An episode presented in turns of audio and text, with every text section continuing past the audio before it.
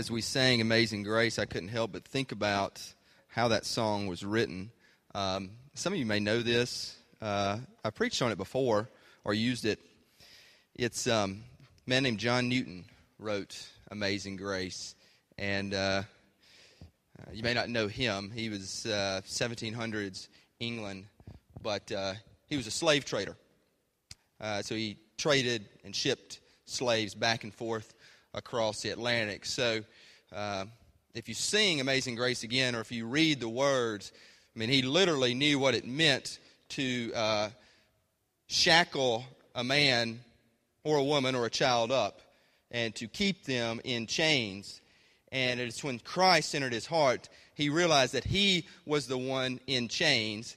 And the gospel, the good news, if we wake up to it, it's when we realize that we are the people that are in chains and in shackles, as Josh prayed, trying to fix ourselves, trying to, all the self-help, all the just, we can do it on our own God, and it keeps us shackled down. And we realize the message of the cross. And when we gaze at the cross and the mystery of the cross, and there is a mystery to it. There's a mystery because we think we get it and we don't. And you're like, what do you mean I get it? I learned it in Sunday school. The mystery is that Jesus did and has done everything that we can never and will never do. And there's a mystery to that. It's like gray. It's not black, white. It is, but it's like, how does that happen? Jesus did it. And we have to trust in him. And we're free. And we walk in faith, not by sight. That's how he calls us to live. And that's what John Newton did. That's what changed his life. And he wrote that song. Anyway, amen. I didn't plan on saying that, but Josh sang the song. All right, Mark 9, that's where we're going to be. Russell read verse 14 through 29, the story of an exorcism, of a healing. But then we're also going to look at verses 30 through 32, and then also 33 through 37. I'm not going to read that, but we're going to allude to them. We're going through the Gospel of Mark, but we're not going verse by verse. We can't do that. We only had, a couple weeks, 12 weeks since the beginning of the year to Easter. And we wanted to go through the Gospel and see aspects of the life of Jesus. This series, this sermon study, is called Who is Jesus? Now, look, we know him, talking about Sunday school, we know him as King of Kings, Lord of Lords, Son of God, died on the cross, rose again. We celebrate that. But going through a gospel, an entire gospel, can highlight aspects of the life of Jesus, and we can see he's like a prism, like you look at him through so many different angles, and he's beautiful. I mean, the gospel is beautiful. And so we've talked about many things. Jesus about mission. Jesus about his church. Jesus about healing. Jesus about miracles. Jesus about losers. Anyway, today we're talking about Jesus is something that we are just totally not when we get down to it. That Jesus is about humility. Now we can, we can go into the false humility, but honestly, we're about pride. The original sin was not sex. It was pride or adultery or whatever you want to call it. Wanting to put ourselves on the throne, wanting to do it on our own, not humbling ourselves before God. It's pride. And all of us have this pride in us. It is the original sin. We grapple with it. We struggle with it. It comes out in different ways. And the opposite of pride is humility. We can be prideful about very good things, especially down here. In the South. I mean, we got our Southern pride. Hey, I love Southern pride. We can be prideful about our family. Look how good my family is or my kids are. We can be prideful about our church. Look how great our church is. Look, our church got this property. Look at what our church is doing or going. I mean, we can be very prideful about our deal, whatever our deal is. But I believe, and I hope for you, because if he doesn't, you're in a worse place than you realize, that God convicts us where we are prideful. A couple of verses, not in Mark 1, Isaiah 2:11. I believe we're going to have these up on screen.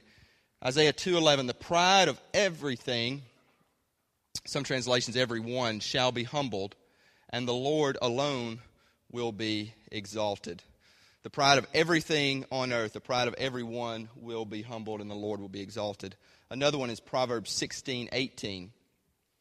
Proverbs 16:18 said, "Pride goes before destruction, and a haughty spirit before a fall." That one's a bit more convicting to me. Pride goes before destruction, a haughty spirit before a fall. But what is pride? I mean, we kind of like know it and we see it, but like, how would we define pride? I mean, what is pride? Really, pride is one of the ways I would say it is exalting ourselves over and above where we should be.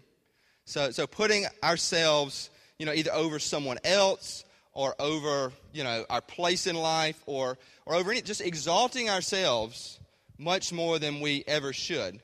It can be an attitude of superiority, an attitude of condescension. Whether, you don't have to say anything, but y'all know the type that look down on you, that look down on other people without being explicit about it. But and you can sense in their heart they're very, very prideful. But we really got to get to it that pride it's in us all, and it can damage relationships severely. How so? Well, it's like this. Like when you meet someone and you automatically think, how can this person help me? How can this person serve me? What's the angle I can use to get what I want through this person? And then we'll schedule coffee. And then we'll schedule lunch. And then we'll build a relationship. Because ultimately, like, they have something that can benefit us. And maybe it's just a relationship, But it affects those relationships in a very detrimental way. Because we end up, before we realize it, we're using people. Pride goes before destruction.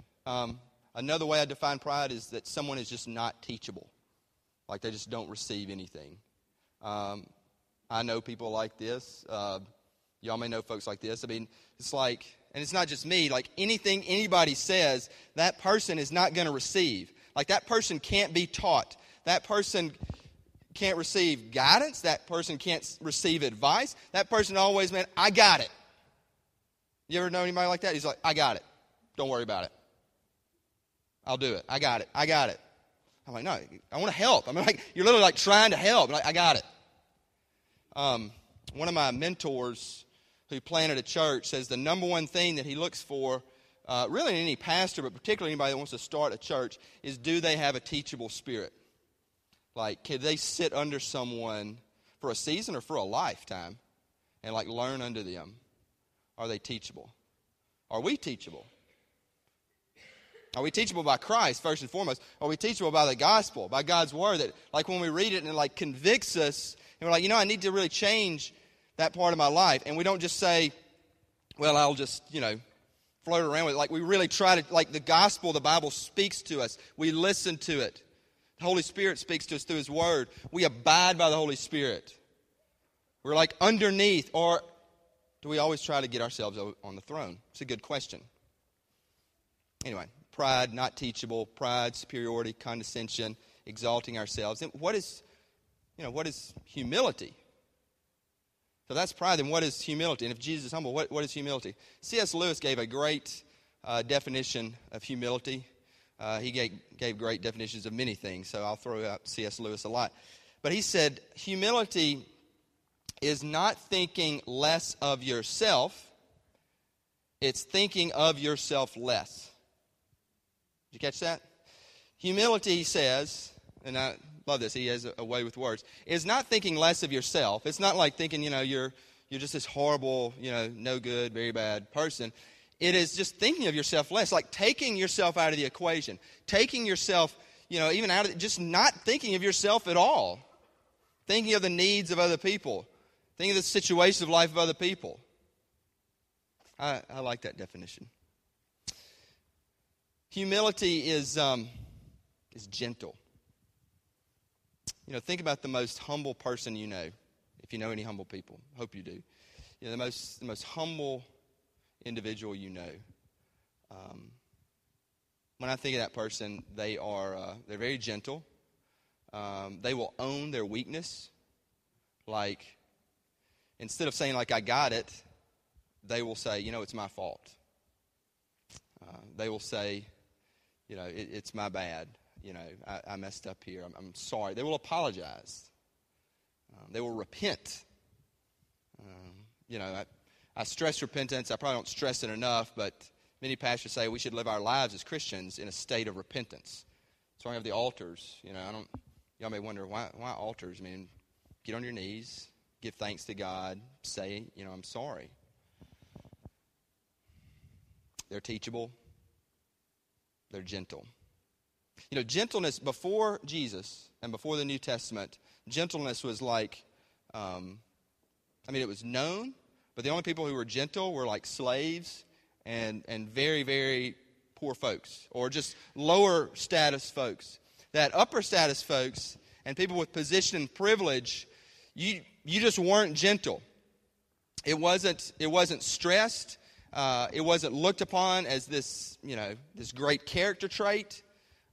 In the Roman Empire, you know, if you were gentle, you were weak. And instead, you needed to be confident and strong. Gentleness was looked at as weakness. And then Jesus came along, and he preached it, and he lived it, and his disciples and his churches then lived it. And we have a gentle, humble spirit. So pride and humility, they're contrasted. I believe in this passage in Mark 9, we have really three lessons of humility. Three ways that humility can shape us, but also a couple ways about how really it can be a mirror of ourselves, about how we can fall in the traps of pride. And the first one is what Russell read about, and it's the passage of the exorcism. And you know, this is to me, this so reflects how we roll sometimes in our lives, because we get a picture of humility, but who's the humble one in this passage? It's not the ones following Jesus. It's the guy, the dad, who first, you know, we think for the first time, bumps into Jesus. And here the disciples are, they hear about this son, this kid who, you know, has the demonic, has the evil spirit in him and being thrown around. And what do the disciples do? You know, they're disciples, they're not Jesus. They don't tell Jesus about it. They don't pray and fast. They are like, we got this. You know, we've been in training camp. We've been in the boot camp. We got this. We don't need to tell the master. And hey, we don't even need to pray. Or, you know, because yes, they follow Jesus, but you know, they really weren't down with the whole crucifixion, resurrection thing yet. They really didn't know what was going on. Before they followed Jesus, they were Jewish folks, so they believed in God. So they were like, man, we don't even need to pray about this. We're pretty good. We're pretty stout. We can handle this. We got it. Yeah, right. They didn't. And it was the dad. It was the dad who's the picture of humility here. The dad is begging Jesus, help me. And he is not following Jesus. I mean, it is like blind faith that he's saying, you know, I don't fully know you. I haven't been around you much, but I believe you can do this. But then he goes even further, and he does something we do. Sometimes we have pride on our faith. I mean, we're all good at religion, and we're all good at churchiness. But this guy's humble about his own faith. He says, I believe, help my unbelief.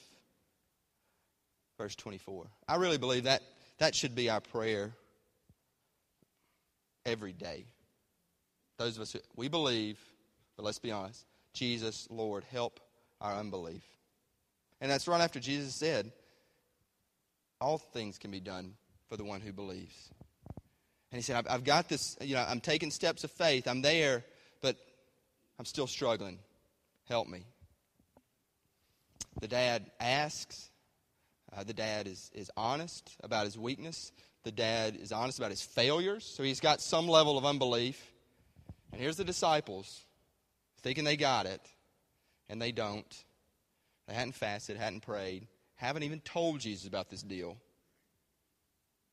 How often is that us? I mean, I'll be the first one. It's me all the time. Be like, you know, hey, I got the church thing down. I do my Bible study. I'm trying to grow as a leader in Christ. God, I got this. I can do this. And we don't pray. I mean, we don't spend enough time in prayer. We don't fast. I don't fast. I need to, but I like to eat, you know. I mean, I think we should eat. But, you know, God sometimes has convicted. I fasted a couple times. Maybe we should fast. We want to hear the Lord more. Maybe we should fast over the next couple months with this move, as important it is for our church. And be like, God, you know, convict us. Help us. We live in a world similar to Rome in this day and age where we have everything. And we also live in the world where the church is so predominant that we think we know it, that we got it in Sunday school. And we're all about, man, we'll do it on our own. God is right there. May we call on him. May we repent of when we don't. May we repent of our individualism. May we repent of putting ourselves on the throne. May we repent of trying to heal on, you know, just doing everything on our own. That's humility, the dad. And maybe say, Lord, I believe, but help my unbelief every day. Another picture of humility, another lesson of humility is verses 33 through 37. And in this passage, it's different because we got the disciples here, and they were arguing. Jesus catches them arguing, and they're arguing about who's greatest. They're arguing about who's Jesus number 2. Who's the greatest of the 12? It says, verse 34, they had argued with one another who was the greatest. Verse 35, he sat down, called the 12, said, whoever wants to be first must be last and servant of all. Then he takes a child and put it among them. So Jesus points to a child.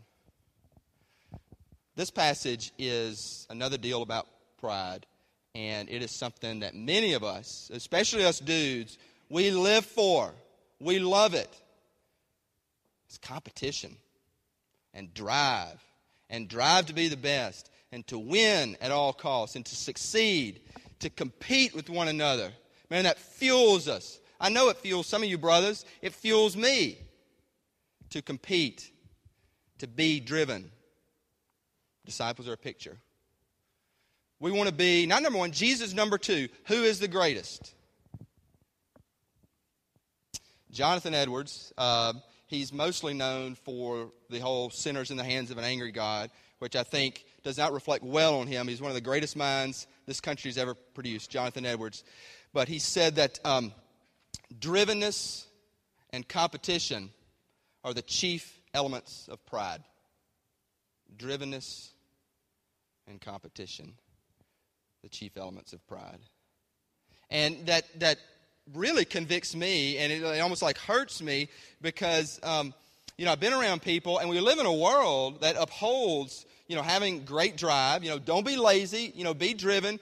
Get it done. And we live in a society that is fueled by competition, you know, capitalist society. And, hey, that's all good, but at the same time, it produces pride, and we have to battle against that.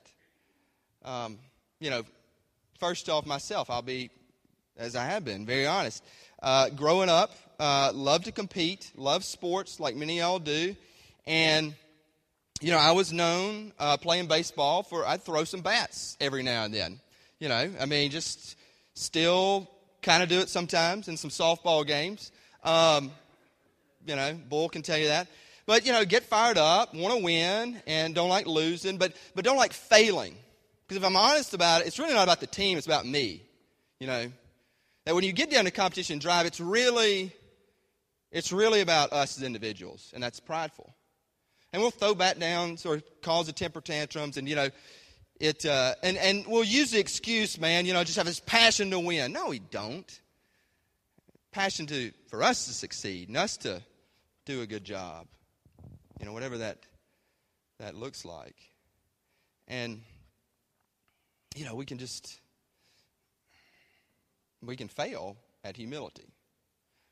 And pride is rooted, if you really get down to it, pride can be rooted in the drivenness and in the competition, in the competing. And I'm not saying don't try to win and don't be for a team. Look, I love all that. But, here again, going to Scripture, the disciples are arguing. They are competing with one another. And Jesus uses the example of a child. Now, the other thing about pride, again, contrast to humility, pride is, and competition is wanting more. We want to win more. We want more money in a job. We want a greater position. We want a bigger salary. We want a bigger house. We want another house. We want a boat.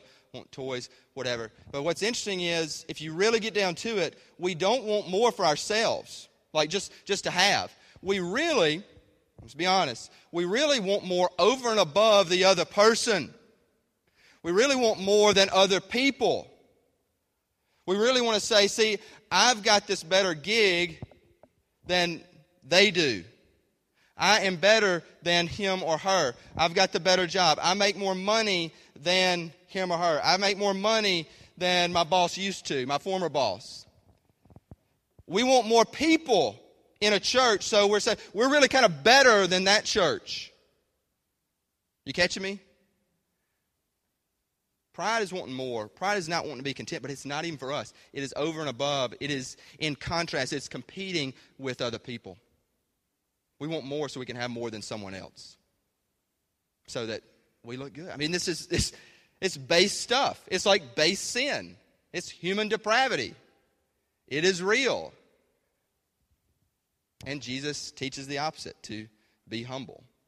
He says, be humble with what I give you. Can you be content? Can you be at peace? Can you be faithful with what I give you? Can you be faithful with the job I've given you? Can you be faithful with the finances I've given you? Can you be faithful with the people I've given you? Can you be faithful with the children that I've given you, even though they may not be perfect? Can you be faithful to the husband or wife that I've given you? Can you be faithful to what I've given you? Can you be content?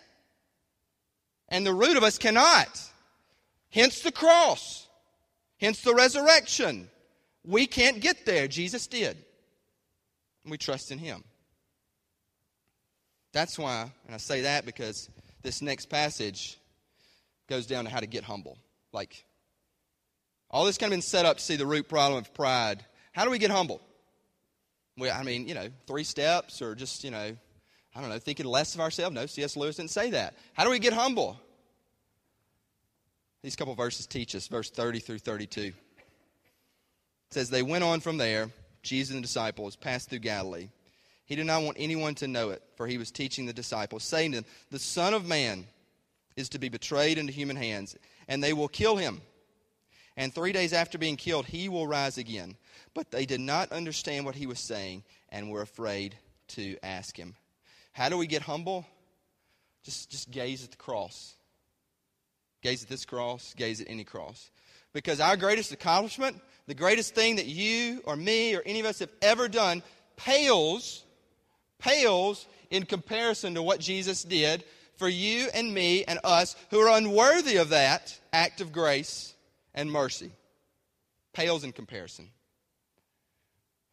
And we are, just like the disciples, we don't get it. The disciples did not understand. They continue battling. Like, what is Jesus saying? What is he doing? What is he saying he's going to do? What? They didn't get it. And, if many of us are honest, we don't get the beauty of the gospel. Right? What do you mean by that?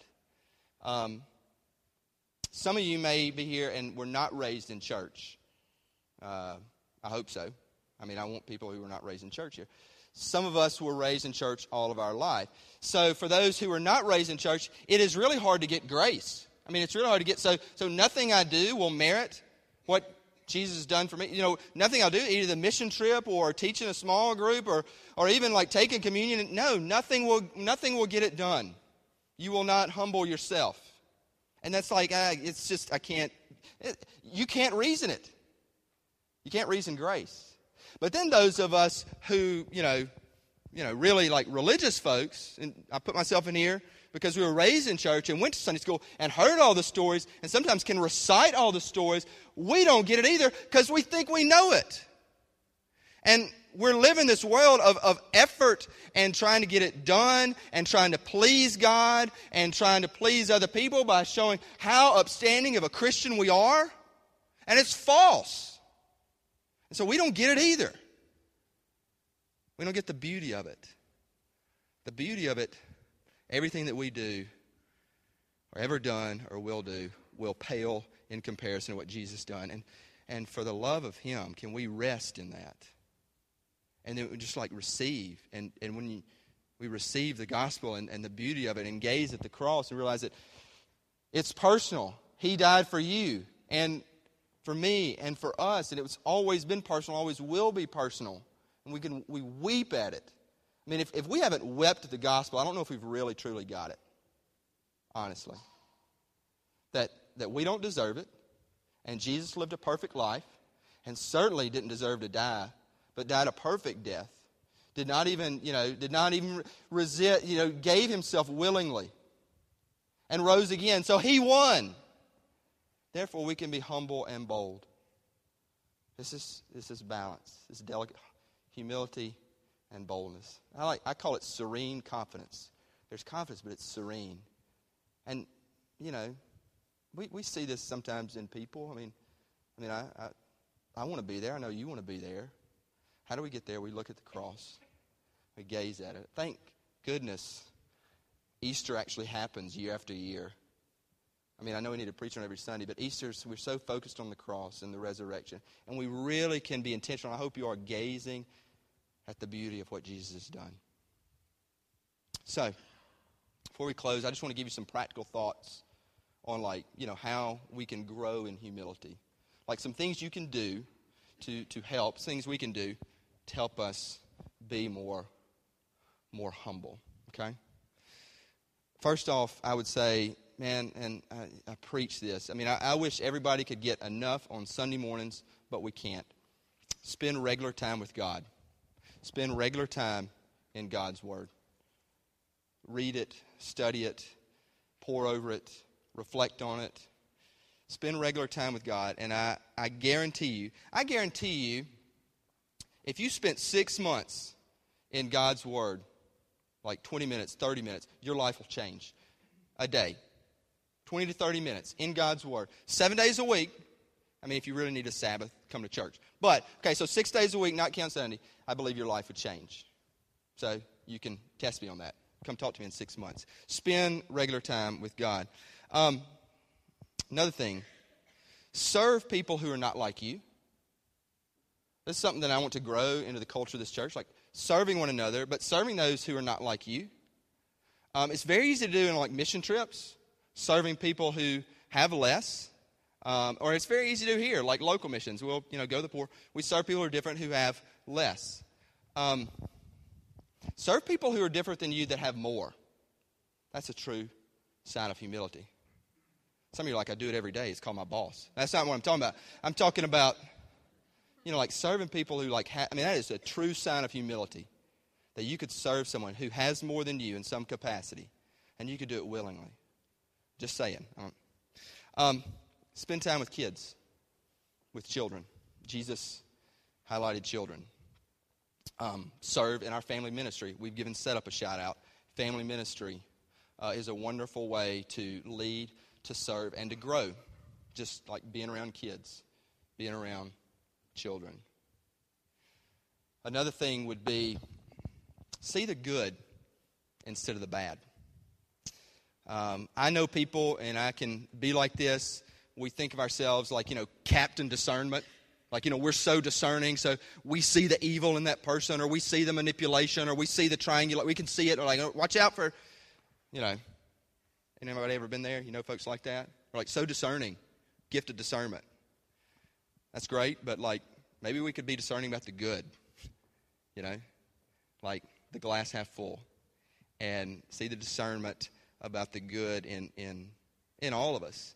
And really encourage that instead of always seeing the critique. And that'd be the last one, I'd say, that they kind of roll together. Encourage one another.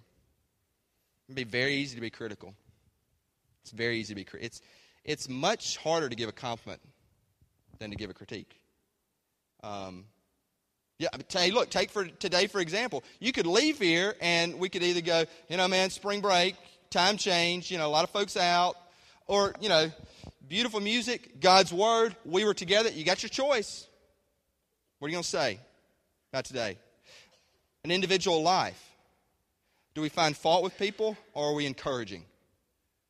I mean, what's our starting point in our hearts? Do we give the critique or the compliment? Do we give the comment when we know there's a critique that we could go to, but we want to be encouraging? Give the compliment. Be encouraging. Ways to be humble. Lastly, I want to throw a couple verses out real quick. We are church men and women. We're good at being religious. We're good at, trying to do the right thing. And often our goodness, our religiousness, I don't even know if that's a word, is prideful. And instead, we need to be brought low. We need to be humble. James 4:10, if we can put that one up here. Two verses to leave you with. James 4:10, humble yourselves before the Lord, and he will exalt you. Some translations literally say, humble yourselves and be brought low before the Lord, and he will raise you up. I'd love to be a church that's known for, we will get low. We will be low. And if anybody raises up, it's going to be the Lord. Humble ourselves. And then 1 Peter 5:5. 1 Peter 5:5.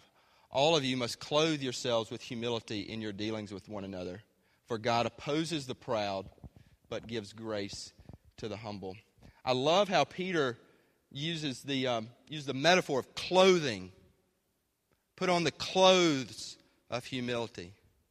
Some of us, if our lives are messed up, or how messed up your life might be, what are you wearing day to day, week to week? I mean, what are the clothes that you're putting on? Is it pride? Is it superiority? Is it condescension? We're like, no, I never do that. Is it drivenness? That is just like maybe wrecking your marriage or your family. Is it just like competition? Is it trying to be the best? Maybe you're wearing the wrong clothes. Maybe you should put on the coat of humility. How do you do that? We go to the cross. What Jesus has done, we can never do. What he has done, it's so over and beyond anything we will ever do, ever. And to rest in that and say, man, if Jesus did this for me, certainly I can begin to practice the disciplines of humility. Change my tone. Speak a compliment instead of a critique. Look at things in a light way instead of a dark way. And be humble. And God will raise you up. Let's pray together. Heavenly Father, thank you for just the mystery of the gospel that penetrates and convicts and changes our life. May we gaze at it the next few weeks leading up to Easter. May we gaze at all our lives, but certainly may we really, these couple weeks be a time of just transformation as we see what you have done. May it change us. May we be brought low. May we put ourselves low and you raise us up. May we wear the coat of humility in our dealings and relationships with others. May you help us in doing that, because our nature doesn't want to. So we plead with you to help us in our unbelief. And we believe that you will give us the strength to go on. In Jesus' name, amen.